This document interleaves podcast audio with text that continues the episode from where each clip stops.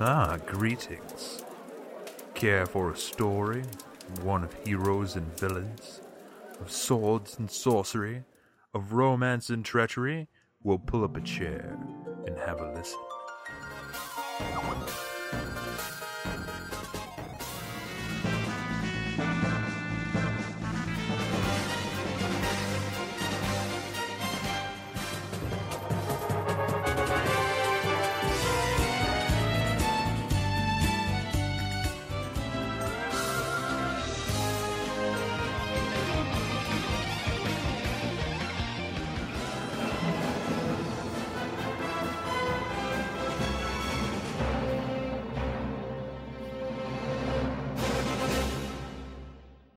Everybody, and welcome to this episode of the RPG Show Presents. Now, this is a shoot uh, spinoff of the regular show where we play tabletop games, you know, RPGs and the whatnot. And with me, I have three venerable dudes of mayhem, and we'll start with Nick Fudge Dice Gantner. How you doing, man? Um, you know, just fudging those dice. And next to him, we have Dan. May the fate be with you, Jordan. What's happening, brother? Same old, same old, different day. Same shit, different day. Rock and rolling. And it's keeping it down down the line. We have Marcus, my stunts bring all the boys to the yard. Perez, how you doing, brother? I'm doing good. Just all those boys in the yard. It's too much for you to Yep. handle, right? That's what I thought. All right. Well, today we'll be kicking off a new game. We were playing Dungeons and Dragons, but if you listen to uh, the regular show a few weeks back, you know that uh, Glenn uh had to take a step out. So I am taking over running the show for now, and we will be playing a game of Fate. Now, I'm the only one that knows really anything about Fate at this table, unless anybody came with some research done. I don't think any of you guys did, did you? No? No. Hell no. All right. That that would require work. I, I know that's unacceptable. I can't ask people to do that, can I? Okay. Um. So, so let me just fate just to give everybody an idea. It's a very uh. This is Fate Core, not Fate Accelerated. Um. This is a system that actually a lot of other games are based on. So if you've played uh the Dresden Files game, there's a few Star Wars I have played RPGs. s- few Star Wars RPGs played out uh, out there that are based on the the Fate system. Um, it is a D6 system, or that uses fudge dice, but you can use D6. So I consider it a D6 system. Um, it is very open narrative based sort of experience, and what we will be doing today is we are going to get started on world building and we'll break that down into we're going to decide a setting issues um sort of people places then we'll build characters. And it's all like um unlike other games this is part of gameplay. Like the establishing of the narrative is part of team gameplay. Unlike other systems in which you um do all this beforehand like the dm you know sets up with people. You may do it in a group but it's not it's a very individual experience. With fate it is like everyone's opinions sort of affect um, the world and the characters in it so does everybody have something to write on type on type with take notes with Yes. Yes. awesome I would imagine because we're on the computer, we should. well thank you smartass all right we also have a Hey, hey, hey, that's Captain Smartass to you. Fair enough. Fair enough. Fair enough. Uh, I guess it's also better than dumbass. But uh, we will need to be taking lots of notes, and we, you should also have the char- editable character PDFs that I sent you. So that's also good. That's where you're going to be taking down most of these notes. All What's right. a PDF again? How do I rend? Um, portable display format. I think is what PDF stands for. There's some nerd out there that's correcting me right now. All right. Um. All right. Anybody have any questions before we really get this rolling? No. No, sir. All right. First things first, we need to decide what type of game we are playing. Like by that I mean like we need to decide on a genre. Like do we want to go with fantasy, high or low fantasy? Do we want uh you know, space adventure, space opera type thing? Do we want noir detectives? Do we want superheroes and there's like four genres of superheroes? Do we want um the horror genre game. Um, what is uh? I'll I'll go around the table and one by one we'll sort of um, see what everybody would like to play and then make a decision from there. Um, Nick, what kind of game would you like to play? Fucking, you're gonna start with me. Fine. Dan, what type of game would you like to play? Well, um, with how wide it is and everything, I think uh, Noir Detective or Space, either one would be immensely fun, and it gives us a wide range of things because you can definitely uh, create a, a, a larger scale world with larger scale creatures and creations. Um, also, might want to throw out some maybe supernatural or, or thriller kind of style. Okay. All right. How about you, Marcus? Well, I do like the space detective type thing, so we should just be Jedi.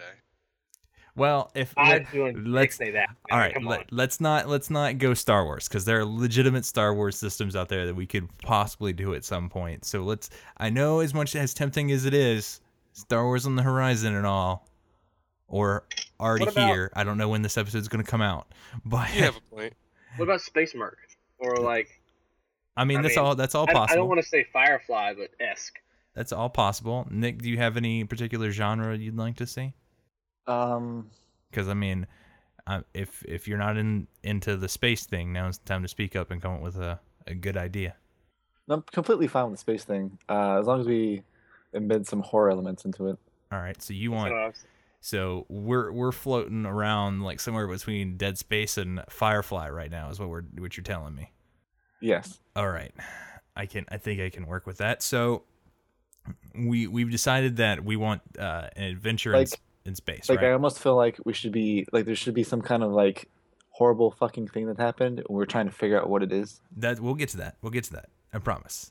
We'll get to Okay. that. We're, we're, we're we're deciding on the uh, the backdrop here. Okay, so um we want to we want to play around in space. That's cool. That's cool. Now um we have to kind of decide on a scope because this game works well in multiple scopes. Like, do we want it to be constricted to one planet or even space station, or do we want to be sort of hopping planets? Like, do we like how large of a scope do we want to try and go with here? Because um, you know, there's pros and cons to each. A small, a small sort of thing, we sort of get a lot of detail and a lot of fleshed out things in a real tight knit area. But with scope, there's a little more exploration and a little more um, variety, I would say. But you can also fit the variety into a small scope, especially if we're doing something fictional like space. Multiple parallel universes. Oh God, no! Come on, man! No, you're we're killing not me. You're killing me. I can't. I, that's a lot. I would prefer I would just not, fuck with it. I prefer not to be confined to one like space station and or planet because I mean then that just defeats the horrors of space. Not, not really. I think maybe like a system, like a solar system. Like one, like one system. Yeah, that would be make more So, sense. so like a cou- like maybe a planet and then a couple moons and a couple space stations, like kind of thing.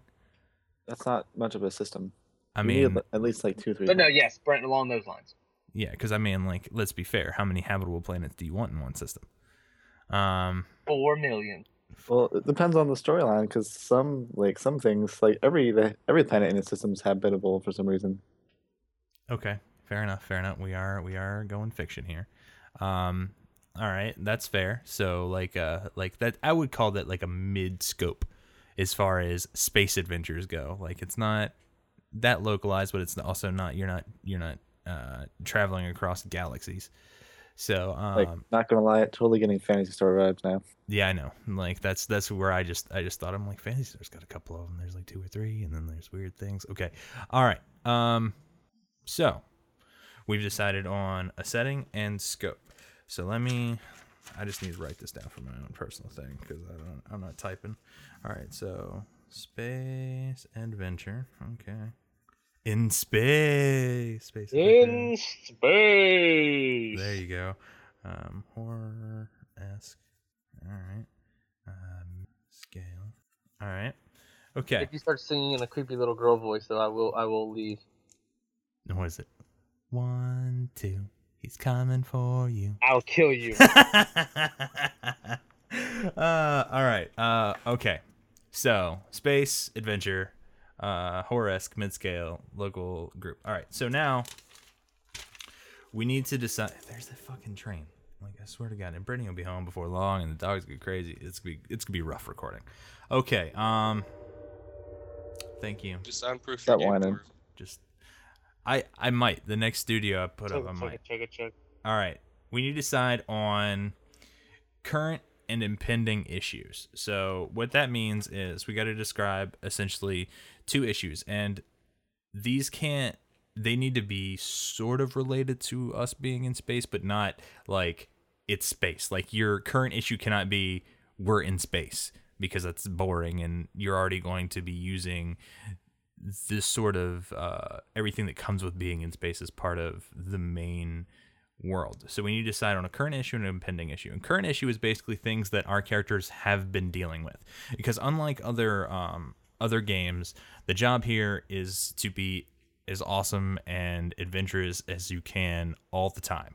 Like the the characters we need to be playing are people that would go on adventures all the time. It's not like Dungeons and Dragons where I'm like, whoa, whoa, whoa, you can't be this awesome yet. You're not a high enough level. This game is no, you're that awesome right now. I mean, you can't like you can't come into the game and say I'm Galactus. That's not gonna work. Eat my planet. But I mean, everybody can be Mal Reynolds. Essentially, is what I'm telling you. Um, Yeah. Everybody can be Boba Fett. Um, you don't have to start off as you know, child Jango and work your way to Boba Fett. Um, so, you know, you can be an awesome uh, warrior alien. You don't have to be Jar Jar and work your way there. Okay, this is so. Um, keep that in mind. So the Unless you want to be Alright. Jar Jar. I thought of a short term and a long term problem. All right. So, well, they're not, I wouldn't necessarily say short term and long term. Current issue would be something that is just um, always happening. So, um, in an, All right. Yeah, so mine totally applies, but it's All right. not. It's a joke. and then and then uh, an impending issue is something that's on the horizon. Now, as far as the impending issue goes, um, for the current issue, I want as much detail as you guys want, but the impending issue, I kind of want to get a a gist from you guys from what you want to see, and then let me come up with that. Because if you kind of guys kind of know what's coming down the road, I, it feels less fun for me. So, um, the current issue, sort of what is what is going on currently that your characters have been dealing with. Uh, I like, and Uh, we don't have to go with the first idea that gets thrown out there. So just throw out ideas, and we'll decide as a group. All right, this is a completely a joke, but I totally as soon as he said this, I was like, "All right, the leader of our group put us on a space station, and she's PMSing, so now we can't leave." Oh God. Oh, I'm sorry to all the li- female listeners out there. That's That's our Nick. and that's that's not a, that's not a that's not a very good current issue because that that ends like would end immediately. You know, like that's a solid for solid. current issue, can I propose? I know it's a little cliche, but it's always a classic, and it would give us substantial thing to work with. Maybe like a, a intergalactic war, not in between galaxies, but at least between two colonized planets, a war of some kind, causing issues with, you know, trade, and also that would give us quests to do in the future, and it would be just kind of a background thing because I don't think any of us is well, unless you know the DM throws it our way. I don't think any of us is going to end a gigantic interplanetary dispute, but at the same time, it gives us things to work with. Okay, all right. Yeah, what I was thinking kind of goes with that too. Um, I was thinking, uh, you know, suppose the society that we're part of, so to speak, uh, they rely on a certain resource. oh man, we're and, going um, real there's, Dune like, here. A limited amount in the particular galaxy we're in, or whatever. The spice Um, must you know, flow. war Starcraft. with- You know, we're at war with the other uh, factions, like Dan was saying there, Okay, all right. for the resource. Well, that's I like think a short-term thing that's going on. I think any of the like Running those sort recipe and gas. those sort of uh work together. I was thinking more of the spice must flow kind of Dune style thing, but um, what about what about you, Nick? You have anything actually to contribute? Um, yeah, I like their ideas. Um, what if uh somebody found like a replacement for whatever resource we're looking for, but it's it has unforeseen consequences?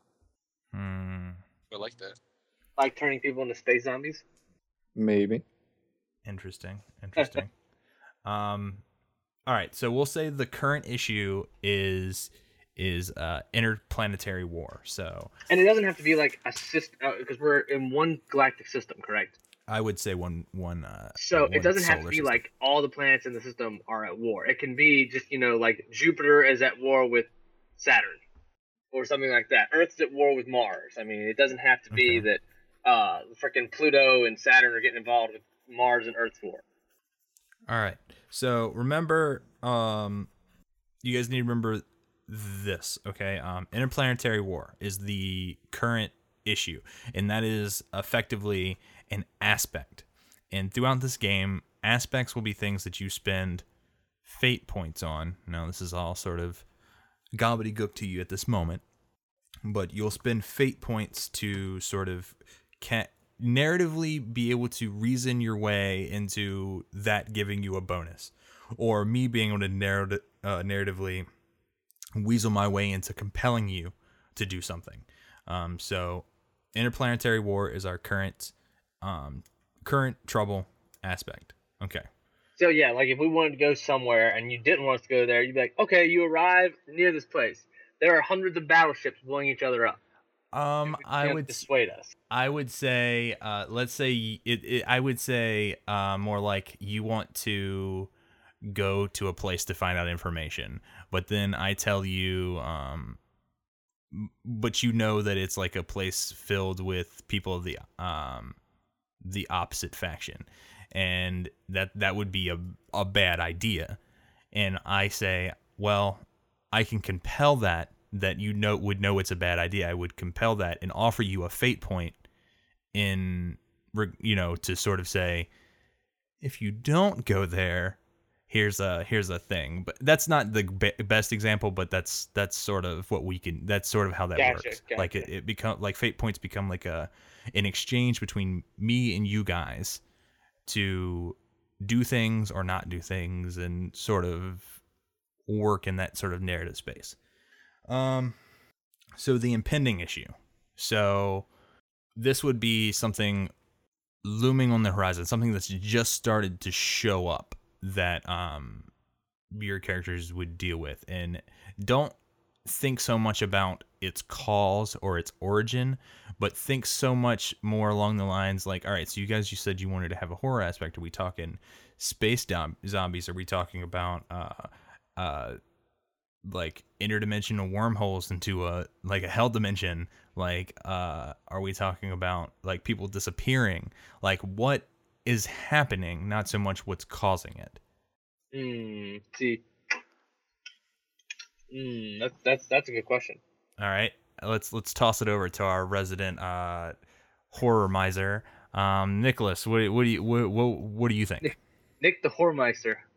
All right. Um, what about um, people are for some reason like changing allegiances, uh, and nobody knows why. Like they're instantly like at the drop of a dime, just becoming like completely polar opposites and attacking, um, like people they were like best friends with or whatever. Um, and then they like they take the corpses and mutilate them in like some occultish type fashion. okay so occult activity Sure. okay um Is this happening with both factions? that well this this is something like i would i wouldn't try and tie your character to either faction just yet like don't think about that just think about like the word like in just like a, things going I'm sure in the both world. factions have plenty of good reasons, and that will be given plenty of, of gray opportunities to interact. Um, I'm not quite sure how the switching thing is going to work, because that's going to lead to like a lot of. It, it, I only concern I have is for Brent as a DM because uh, if, if we're gonna, as soon as we find out about this people switching sides things, I promise you, all three of us, Nick probably more than any of us, is gonna be like, hmm, maybe we should be suspicious of this pleasant innkeeper. Hmm, yes. yeah Everywhere Well, we go, it's gonna drag conversations out because we're all gonna be like, well, this seems innocent enough, but this guy could be switched. We don't know. I meant like in not necessarily switched allegiances, but like it, it appears that way because they just snapped and started killing people they were close with, but they're not actually. oh so like all right so what nick is saying is like people are going mad like space madness Okay, so it's not and like then- mind control. and- It's like but space man. but it's being attributed to the war. Like people are saying, oh, it's they found a way to mind control people or something weird like that. Okay, yeah, that's much better. Yeah, if, if we start getting into mind control, then it's gonna fuck up the whole campaign because we're just gonna be like super like on our toes and like really just. it would not be pleasant. I actually like Mysterious Space Madness as our uh, as our current issue. So let's go with that Mysterious Space Madness. Is the which I thought a current issue was Um, interplanetary th- war. that's what I- the, the you're right. You're right. Impending. there we go. Thank you, good sir. Okay, so now is where shit gets really, really intense. Um, we need to sort of suss out um, some people and places. So important names, important places. Um, this is just where we start. This is this is we have we have essentially built the barriers of the sandbox. Now it is time to like create a little ditch, put the ants in it, and flood it with water. So um, just start just like uh just start talking about things, and we'll we'll uh so like what just start with the factions. Who are the factions? What are they about? Um, what are their planets? We can start with the number of uh, habitable locations in the system, then name those. Wherever you guys want to start, we'll just go until we think, well, until I think I have enough details. So, um, yeah, just take it away, guys. Well, I guess we should start with habitable locations. That way we have an idea. Okay. Um, I say like it's gonna depend because you can have like a couple planets and then moons that could be habitable, habitable, and then like space stations, and then you maybe have like dreadnoughts. Okay. Well, let's start. Let's start with actual, um, uh, astral, uh, things. So Objects? objects. Well, yeah. Uh, our our planetary system is kind of a anomaly because most planetary systems have like ten to twelve planets in them. So do you want to go with that, or do you want to go with a small galaxy? This is fiction. So, um, Well, is the sun huge or small or medium sized? you tell me. I'm. Tr- I think Um, a yellow sun would be best because it's the best for promoting life, and we don't have to worry about red sunning. Yellow sun. Okay. All right. Um, how many? How many? Uh, how many planets we say we want to say in the system? Like you know, just Go twelve. twelve system, 12, 12 But- planets. But there's like one or two that were destroyed, like completely. So there's fragments. I don't know about destroyed, but like there's one or two that are just. I mean, there are certain planets that are going to be too far away from the sun to be really habitable. So, I mean, if you want to do like a couple of desolate worlds, that makes sense. Okay, and well, what I, I I sort of like Nick's idea because I mean, you could like they could have been strip mined into pieces. Like, That's true. True story. And I'm sure there's an asteroid belt because pretty much everyone has at least one. all right, so, um, what what sort of what sort of ideas do you have to throw at it, Marcus? No, no, did we lose him? Grilled cheese sandwich. Well, since he's not there, we keep going. Uh, All right.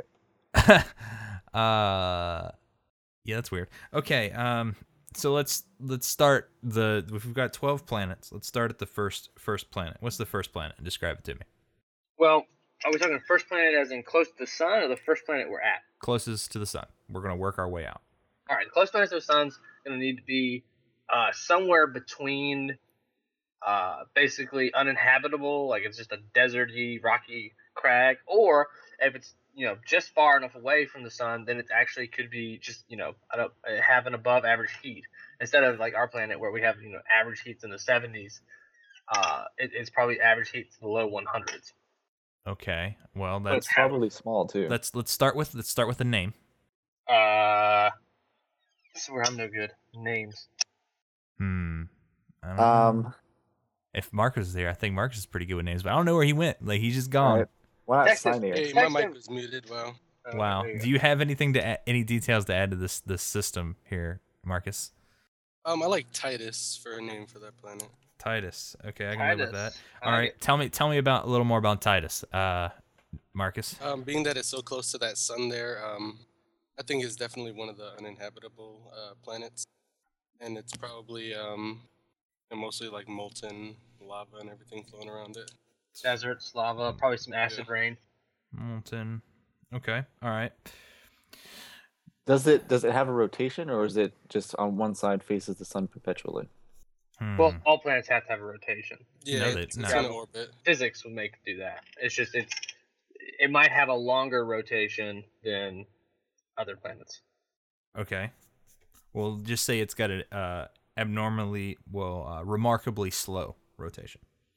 There we go. Days are forty hours instead of twenty four. I would say it's even slower.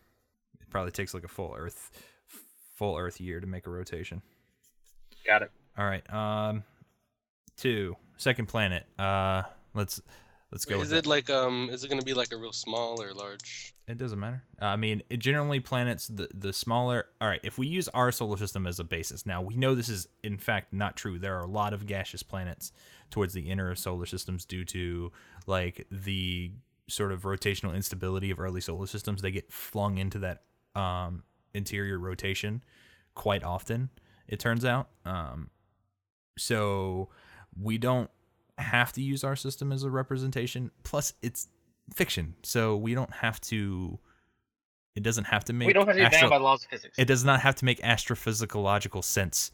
Okay. Exactly. That's why Um, when y'all started correcting me about the planet rotation, I'm like, I'm just gonna not say anything. So, well, no, it, a planet needs to rotate because you need to have night and day. I mean, that's going to play into the story. well, not really. I mean, if it doesn't rotate, then that means one side's perpetually dark. But that's fine. It's fine. It's fine. It's fine. We'll work it out. I can change any of these things at any time if I feel like I can make use of it. Okay. Um, the second planet. Let's um, that's let's go with that. Uh, Marcus made up the first planet. Uh, Nick, you have the second planet. All right, I guess we'll name it Fyza. Okay. Fyza. Tell me a little bit Um, about Fyza. I guess it's in the Goldilocks zone. So it's habitable. Sure. Um. All right, it's a relatively small planet. Okay, small. Um, and it's got two little moons. Two moons. Um, it's a planet that's heavily submerged in water. Okay. Uh, there's very few terrestrial locations. Um, so most of the so- civilization is built in the air. Okay. Um, I don't know. Anybody else want to help out? Okay. Then that's that's good. I don't need that many details. Like if we get we'll we'll come back and flesh these things out as we get to talking about um organizations and people. All right. So just All right. sort of like the the um the planets are like I just want sort of rough imagery in my head of how this this system is laid out. Third What was planet. the name of that again? Fyza. I spelled it F Y Z A, but you can spell it any other. I'll just get you to mail me a list of these, Brent, so I can remember them. All right. Because I know you're writing them and recording these. Yeah, well, you have an audio documentation, that's for sure. Um, okay, third star, third star, third planet. Uh, Dan. Uh, I'm gonna go with Chora being the third planet. C H O R A. Chora. Okay, and I would assume this one's also an inhabitable planet. It, it is inhabitable. It's it's it's 95% forested. Okay, forest planet. There's uh pretty much one ocean in the whole planet that partitions the planet almost in half. Interesting. Yep. Uh, like laterally or longitudinally, like up or like equator Uh, or Longitude, but from north to south, from pole to pole. okay. So it goes from north to south. Correct. All right. So is it frozen at the top and bottom? I would assume so. Yeah, there's, there's definitely probably ice at the top, but it, there are rivers and everything else. But there's only one like major body of water, and it just goes down one side of the planet. Okay. So it's not completely surrounding. It's not completely Correct. completely Basically, you get a Pangea situation where there's one giant landmass, but it's like there's an ocean that splits it. Interesting. Kind of thing. I yeah, think I, I think I can work with that. All right. Uh, any other? Um, it's inhabited, but uh, it's not highly inha- not highly by uh, sentient races. It's mostly still jungle and everything. I mean, you have a lot of mining and timber and and some uh, flora and fauna, but it's a very dangerous planet because of, of how so the the I would say the uh, flora, fauna, and weather patterns all make it highly inhospitable. Correct. Okay. All right. Our last habitable planet in the system, Marcus, go. This is number four. Probably needs to be like a city. Let's see. This would have to Yeah, be that's what I like a very standardish uh, habitable planet. I think uh, Dromeda. Dromeda. Okay. Class. And you know, um, you know, we're gonna go with uh, classic Coruscant, skyscrapers everywhere. All right. City. City planet. and, and have it be like Jupiter size, like massive, 20, you know, fifty Yeah. times the size of Earth, so that it doesn't, you know, there there may be city all over the planet, but it's not the same city. Yeah. No, it's very large. It's, uh, all right. I like that. I can deal with that. I can I can dig. All right. Fifth planet in the system. Now we're starting to get um further out into space here. There there still may be worlds. there still may be uh I I would say at least I if we make any of these planets um what do they call that? Terraformed, I would only do one. So um I would say we could probably make this one or the next one terraformed, and the rest would probably need to be either. There can still be activity on those planets as far as mining, uh, whatever goes. Yeah, they're frontier worlds. You can still have people like doing stuff on them, but they have to wear like suits and everything. yeah, that's cool. So number five, Nick, what we got? Uh, I guess we'll name it Lyria. Okay, Lyria. Um, and shit. I guess it's a medium-sized planet, Medium size. like slightly better, than, bigger than Earth. I guess Okay. One point five Earths. Okay. that's that's not slightly, but okay. One point two Earths. Um, so we said one of the, this one or the next one has to be terraformed. This one or the next one, it's fine. Either or. Would it be more logical for this one to be terraformed than the next one because it's closer to? Doesn't the matter. other. I think I think that would depend more on the the pre-existing nature of the planet more so than its distance from anything else. Because we're Well, 'cause if we that's already gonna depend on my description of it, I guess. yeah All right. Does everybody want this planet to be ha- terraformed or not? Yeah, I'm down with it being terraformed. It, it, It's would make sense because it's the next closest. okay All right. Well, what if it's in like in the process? Like there are bubbles that are livable in, but the rest of the planet is still not completely done. okay partially terraformed. I would say the equator that as if terraforming works the way it should in science fiction, you probably like that would make the equator uh ish areas habitable with the the polar caps um or the north and south caps still quite dangerous. Okay, Prob- that not as for me. much uh, atmosphere there. Polar Um, bears. So it's still the parts that are terraformed are still kind of barren, but people have been working on supplanting um, non-native species of flora and fauna to cultivate life.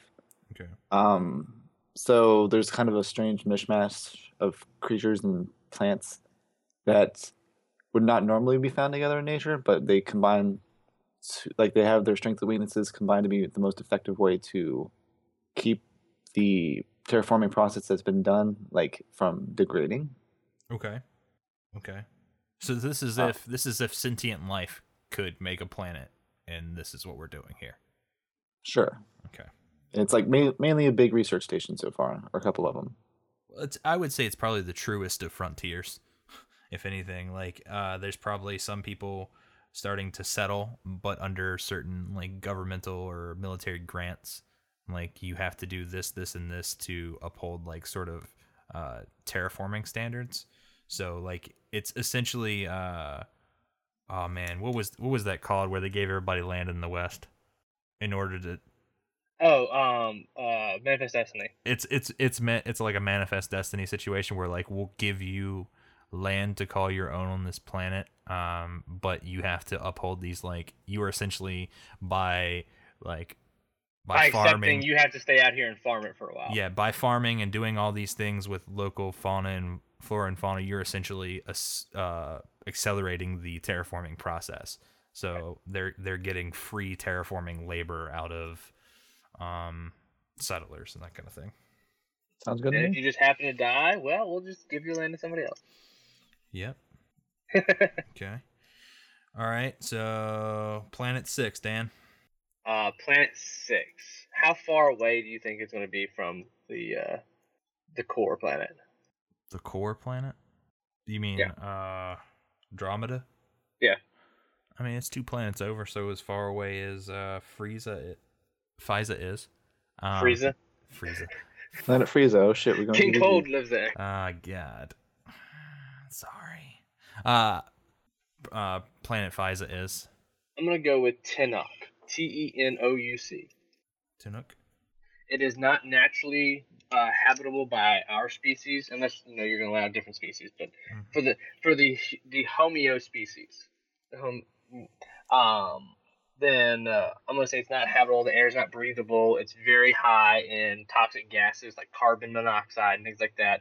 Um, The planet is super rich in mineable materials such as you know platinum, a big one plutonium, uranium, a lot of radioactive elements due to the gases and the soil. Um, therefore, this planet is mainly inhabited by. There may be there are some bubbles, but primarily there's a giant space station that just orbits the planet and picks up miners and everything when they go after they get done with their shifts on the planet. Okay.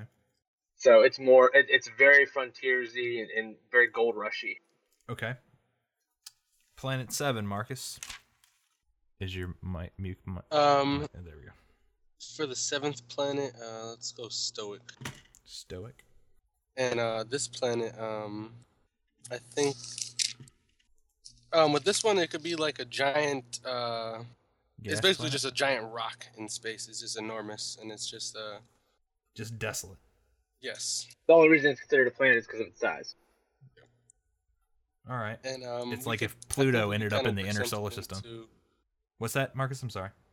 No, that's all right. Um, I, I was saying I think we could work something in there where uh, there's some kind of precious resource there that we don't really know how to get to because like the crust is so hard, we don't have anything that can cut through it. Okay. So mostly scientists would be there, Research teams. Government funded, of course.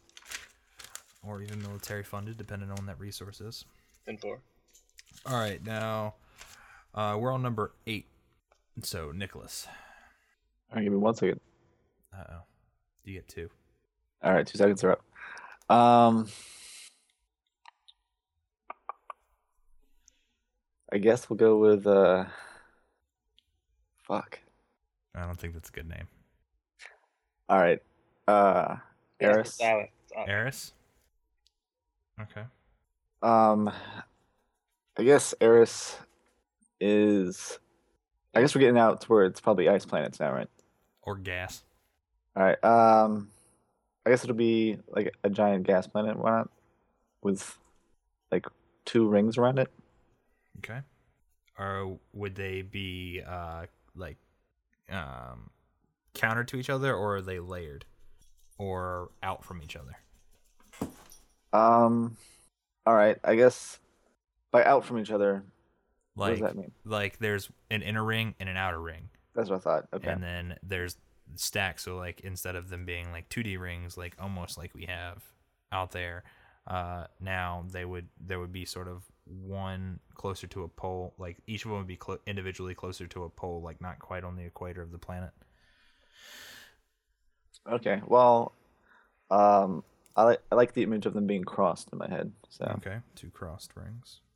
And we'll say um I'm I'm gonna go ahead and add this detail. They're they're from destroyed moons. Like they got obliterated. That's why they rotate at that at those different um in those different areas.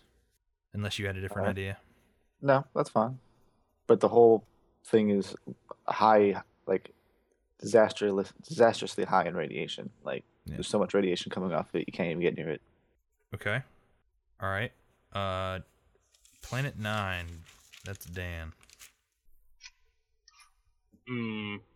I'm going to go with Terminalt. Terminal. Okay. It's another gas giant. Okay.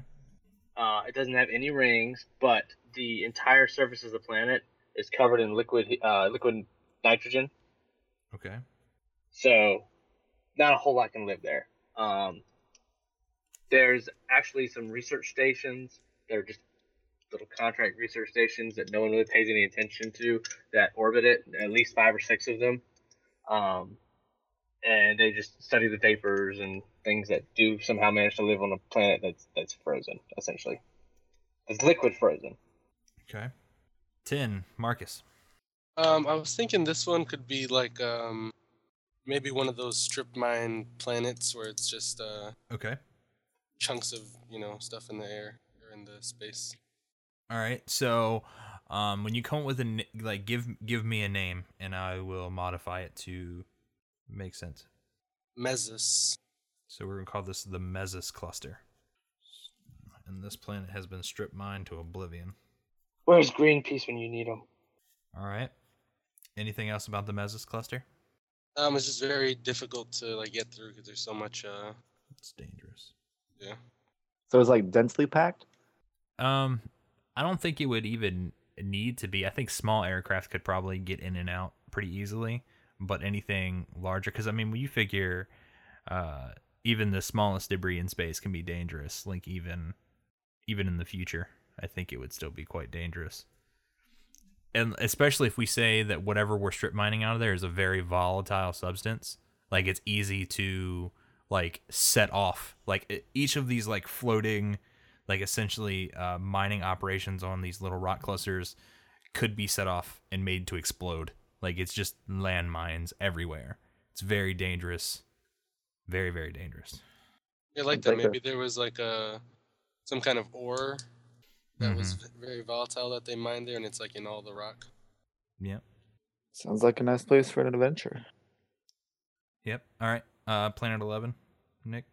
How many fucking planets are there? Twelve. We decided twelve. That's what you guys went with. So Oh my god. Gives us room to, to maneuver.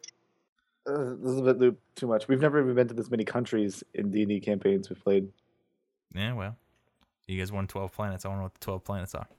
There's All only right. two more planets left. This is All right. Uh, this planet is pretty much a dwarf planet, but um, scholars keep arguing back and forth between whether or not it's actually going to be a planet. It's okay. uh, we'll call it Pluton. Great. I love that joke. That's great. Captain Plutonio. Um, there is there's really nothing special about this planet. It's kind of frozen over. Um, but every now and then, um, on scans, um, there's like a heat source that's detected in the core, but everybody blows it off as a, a glitch in the system because they can't re- replicate the results. I like it. All right. Last and certainly probably least. Um, what's the last planet, Dan? Uh, hmm. I would say that it doesn't. It would just have a numerical designation, since Alright. it's completely going to be uninhabitable. I'm gonna call it. I'm call it Xeron. Okay. Planet Xeron, and it is um Is on the a Z or an X? X. And I would say, cause see, you, you went with Pluton, so I'm going with the Planet X ripoff here. Um, Planet X.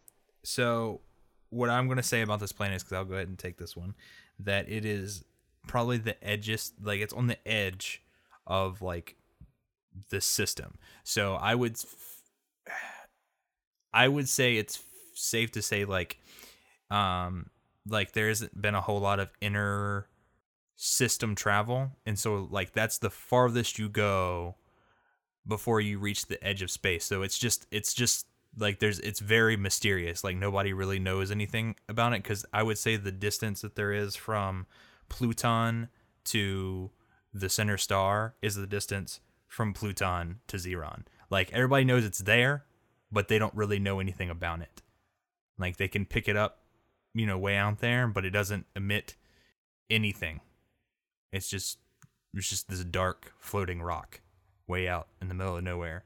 And everybody says it like um and they say it's uh it's ex- it's it's where explorers go to die. Like it's just sort of like that's the last station before they die. They nobody makes it past that planet. That's that's pretty ominous. Mm-hmm. I sense a final boss battle. All right. Does the sun have a name? Did we did we name the sun? No. what do we want to call the sun? Soul. Sol. Pacifico. All right. Okay, so we've established what the system looks like. All right. So now we need to decide on some some people, some organizations. So um I generally like to see, like start with organizations and work our way down. So wh- who are some of the key players in this system? I would say the planet, the mining planet, um, that I came up with a minute ago. Uh, his name escapes me for the moment. Hmm, mining planet. Was it Sanok? Tanakh, thank you. To know. uh, that uh, they would be pretty influential in terms of having a very high, especially because there's mainly a space station. There's a giant uh, income gap between the very rich people who run the station and they would have a great amount of impact on global po- on inter global politics because they control so much of the mineral wealth of, of the system. What, what would that organization be called? Well, is it Uh, like a government or is it like a, a corporation or something? Both It's- mean, I would say it's probably a corporation so large it functions as a government. exactly, and, and they, they run the space station, so I'm sure they have their own private military and everything else. It's like Circa Corp. All right. Well, what it, what is it called? Like uh, The Strom Corporation, S T R O M M. Strom Corporation. There's not three humps in an M, Brent. There's only two. I did Umbrella sometimes, and My name starts with an M. Strom Corp. Um, unstand uh, controls mining operations. Okay. Um, give me some other people. Like who who is who is who is waging this war? Like who's fighting? Let's see, what are our hab- other habited planets? We have Because it would have to be like the major. Victoria, Andromeda. Well, It doesn't Go have to be an outright war. Like it could be like almost because if we're talking about like corporate level entities here, like if if that's what's running sort of the system are these corporations and a very few sort of loose and connected governments, then I would say it's fair that corporations are fighting it out. I think actually now that we're getting on this, that a really cool and and and back me up if I'm wrong here. I think a really cool kind of dynamic would be maybe a uh, guild run intergalactic system, where not necessarily they're guilds, but necessarily as in the different corporations run different different aspects of galaxy, and they kind of encroach on each other's uh, business, as it were. So, will we say these guilds have gone to war? I would say that would be uh, an excellent dynamic because I mean, the the Andromeda could have, which is the big main planet, correct? Big city. Or just What Dromeda? about- the Dromeda? It's Dromeda. The Andromeda, Andromeda can have you know an actual like kind of galactic police, kind of like almost a a U.S. UN UK kind of thing where they're supposed to be the big uh, governing body for everybody, and they you know have a, a sanctioned military and blah blah blah. But really, each of the big major corporations is large enough that it's its own interplanetary force and has its own private military and uh, pretty much ignores them unless they have to listen. Okay. So, be go ahead. sorry?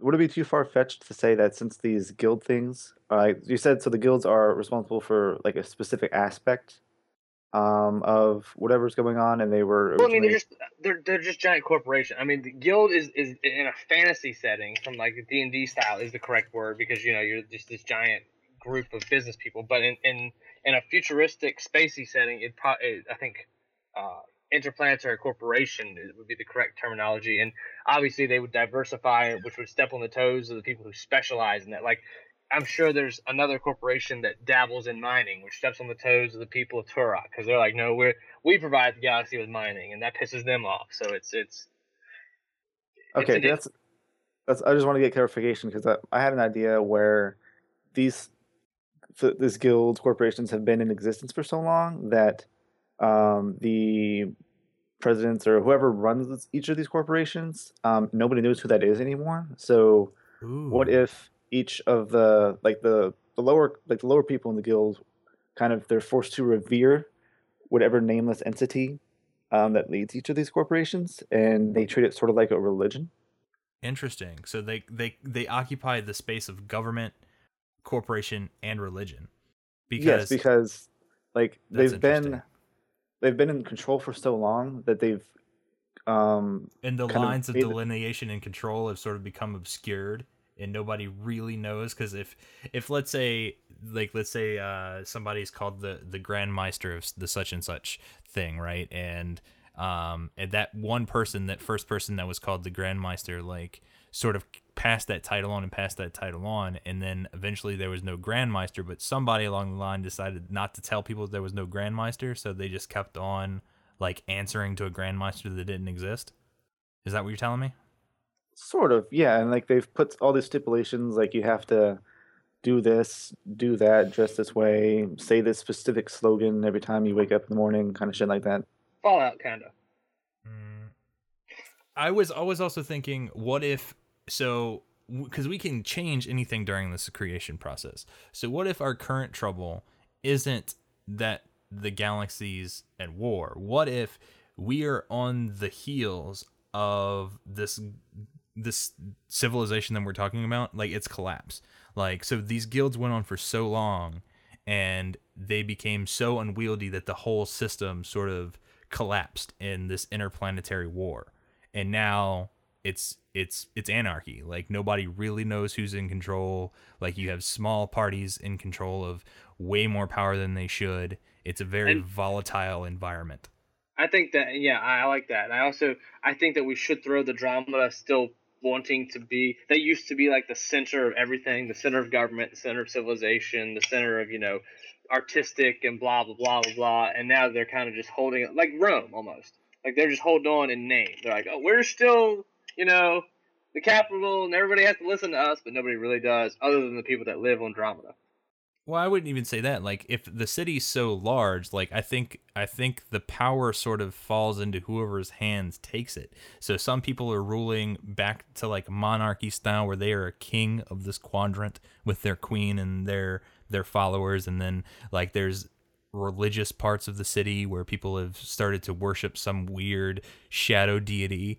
Um and then there's parts where you know let's there say needs there to was be a- some sort of overarching government, even if nobody listens to it. There needs to be like some well, sort of that's the trouble. That's the that's the current trouble that everything is an- in anarchy. Like So it's like a bunch of territorial disputes going on in there. yeah like everybody like there's still a universal currency. Like everybody still trades in x because we had to like it would just came out of necessity. But there's just it is it is sort of it, it think of what if like this this this whole futuristic setup with these guilds and these corporations and such have collapsed down to nothing. And we have fallen back to sort of um uh what do they call that? Uh feudalism almost. almost feudalism where those who can manage to get people to follow them and manage to accrue some sort of wealth can flex that power and strength over other people. And no one has sort of united back into a group yet. Like like obviously because parts of the city on um, Andromeda have been damaged so there's clear sort of um, border lines. There's still people that can make goods and sell goods for the common currency. Like they're still trading and barter and all this thing all these things haven't fallen apart ha- i mean are still sort of there but you know it's wildly unregulated it's it's highly unfair but that's also the sort of environment that breeds adventurers and heroes you see what i'm saying And and not all of the areas have to be like that. I mean, there could be areas that are very civilized and very law, lawful good. I yeah say. like that's exactly what i'm saying like you you run it like it just instead of it becoming this unified front like everything has fallen to shit and there are still people that try and uphold control like there still might be somebody who's like i have a clear connection to this and so he's got followers and he's got a large portion of the city but he doesn't have the power or influence to control other parts of the city or take over these other small parts like it, we are essentially taking medieval high fantasy uh, like government and religious structures and applying it to a interplanetary science fiction scale. I like it. All right. I'd So- work with that. So that brings into question the space madness stuff, though. Does it? I don't think it does. Because it's. I think that's going to be up to me to figure out where that's coming from. Okay, fair enough.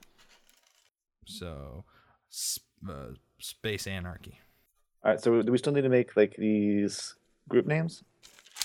Um, I don't think we do, but we still need to come up with some major players. So, especially um around our characters. But I think we can do that in Well, what if, if What? you think Strom Corporation is far enough removed from all the drama on Andromeda that That's what I was about to say. Is that it's well, it's it's also small enough that you know they would have been able to lock down any problems immediately because they they ran the space station probably with an iron fist. So they would have been able to just be like, okay, we're we're just gonna still all be under the same umbrella right here. Y'all can chill. Yeah, yeah, like the only they're the only cohesive organization remaining in this solar system. I would say that's fair. Like they're the one of the few remaining space entities, but I would say because if if they still had any sort of I would say the only power they have is over access to to the mine. So they have a, a Well, yeah, they're strong more enough of a trade firm than like an actual. exactly. So Yeah. they are the they are the basis for the common currency. Yes. So um and so they have it. a tremendous amount of power because well of that. they have they have a subtle influence right because they're like if people that that still want to mine and get in goods in they do but they're not because since there's no political structure for them to stand on and rest that influence they they can't come in and swing their weight around because the way the populace or people on Andromeda or other planets view it if they want to get that crazy, then there are people out there with enough power just to go take it. But other people have, most people with that power have other concerns. They're more worried about manpower and like controlling the people instead of the tra- instead of goods. You follow me? yes. So, So basically, their entire authority is is basically they are protecting the planet, uh, the mining planet. They're, they're, they have like a fleet protecting Turok and a military protecting the space station that you know Yes. melts everything down. yeah, they're basically known as the people that will give you work, and that's that's all the populace views them as. Even though in reality they probably could have more power if it didn't take so much to control what they already had. Right. And so basically, they're just uh, they they put all of their military force into maintaining the space station and preventing other people from coming in and stealing their profits by illegally mining the planet. Exactly. Got it. Um, control. That's actually pretty pimp. So mining. Um, I'm just gonna put controls mining, but barely. Okay. So, uh, let's go. Marcus hasn't had anything to add in a while. Um, just I'm only gonna get a couple more of these ideas, and then we'll flesh more out in character creation. So, um, Marcus, just what do you think would be at least a a strong group, at least on Andromeda? So, let's say our adventure probably is going to start and take a lot uh, take place a lot on Andromeda, but we have the option of going to these other places because we've set up this this universe, right? Um, who are some of the major players on Andromeda? Like, give me just one or two. Like a group of people or one person? You can do either or. So if there's a group of people like like a like a church is a good example of an organization, or a mercenary company is a good example of an organization, uh, crime organizations. But then you have also people who might have uh, who have established themselves as some sort of governing monarch or um, matriarch. Um, so um, just some names that way, uh, and who they are, what they do, what their control over, what their what their kind of what their story is. Um, I think it could be like a sort of a dictatorship. Okay, so who's who's this dictator and how much space and power does he control? Um, let's call him Drex, D R E X, nice. and um, you know he pretty much has the whole Andromeda lockdown. I wouldn't say he has the whole Dromeda, but I'd say he has a uh, a good portion of the city. I'd say he has the largest claim, Okay. and he sort of rules by an iron fist, or is it more of a uh, like a like everybody walks around with smiles, like Drex is so great, but everybody's secretly Benevolent terrified. dictatorship. Yeah, Yeah, I think they're kind of like brainwashed. So he's a baddie. He's a bad guy, but they don't see it because he gives off a good face. Yeah. Yeah. Don't drink the water. And that and that Andromeda Kool Aid, or as they call it, Drexaid. Ding. All right. Anybody else we want to throw out there as like some names or organizations? Um, let's say that there's also um, kind of a rebel movement going on there with uh, people that don't they don't want Drex in power anymore. Okay. All right. What are their names? Um, I'll just call them, you know, as a group. Um, we don't really know who their leader is yet, but uh, for a group name, damn, I don't know. All right. For something for rebels, uh, like I like the children of or the sons of. So, um, Oh, the Sons of Andromeda. yeah, that sounds good. all right, sons of Andromeda. That's a good call. I like sons of Andromeda. Man. And if you want to throw in another like really powerful entity, like just single family person thing, he doesn't control nearly as much as Drex. Okay. But what but what he does control, he does have a very you know, firm grip on, and he's actually not a bad. He, he rules with 100% authority, but he's not a bad guy. He's actually a, a really good guy and does his best for his people. Be like, uh, I, I don't know where the name came from. It's like March Suffolk. March Suffolk. made- yep. March Suffolk. Uh, rules tightly, but secretly a good guy. I mean, not even secretly. Like people, lo- his people love him. He's just he's an actual good guy. He's just trying to hold on and keep Drex from taking what he's got or other factions. So like he has to make tough choices that may not be good, Correct. they're And good for the hates, best of. Yeah, and he hates having to make them. Like he's got a very hard moral compass. Like this, this would be one of those sectors that's kind of lawful good, or okay. yeah. Okay. Okay. All right. All right. One more thing I want to name before we move into character creation, and again, we will add details to what we've already made in character creation because we've got to flesh out backstories when we do that. Because so we're going to finish this up. We're going to wrap out this episode and then we move into character creation. Okay, everybody. All right. So I would say with all this anarchy that there's probably a pretty strong criminal, um, sort of underworld. underworld. Um, and if we were to name sort of one person or group that controls a lot of the criminal activity, what who would we call them? The Dark Messiah. Dark Messiah.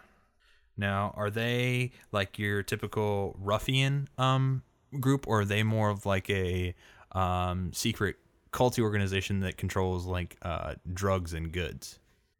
Um, or is this a person? The Dark Messiah, a person? Well, he could be a person who went by the name Dark Messiah, and then when he got enough power, he just called the organization Okay. the Dark Messiah. Okay. Um, and I guess they do a little bit of everything they can get away with, Okay. like kidnapping, extortion, drug trade, assassinations. Yeah, basically they're just a big group of bad guys, and obviously they're gonna. That's the organized one. There, are, I'm sure, many factions that are sincerely less organized. Yeah, I hear you. I hear you. Okay. Well, I think that'll wrap us up for this episode, everybody. I hope everybody tunes in next time. Uh, you can, if you would, please, dear God, head on over to iTunes and leave us a rating and review. It really helps. Each one counts, and we love you for it. Also, you can check us out on our website. That's therpgshow.com. It's newly redone. You've probably heard me say it a million times. We got all sorts of things there now, um, including a forum. So please go check that out. Um, you can also follow us on Twitter at the RP, uh, RPG Podcast on Twitter. And I think that'll do it until next time. Oh, no, you can also send us an email. That's podcast at the RPG rpgshow.com. You can put whatever, send it to whoever. I'll make sure they get it, read it, and we will talk about it right here on the show. I promise you that. Well, and until next time, say bye, everybody. Bye, everybody. Deuces.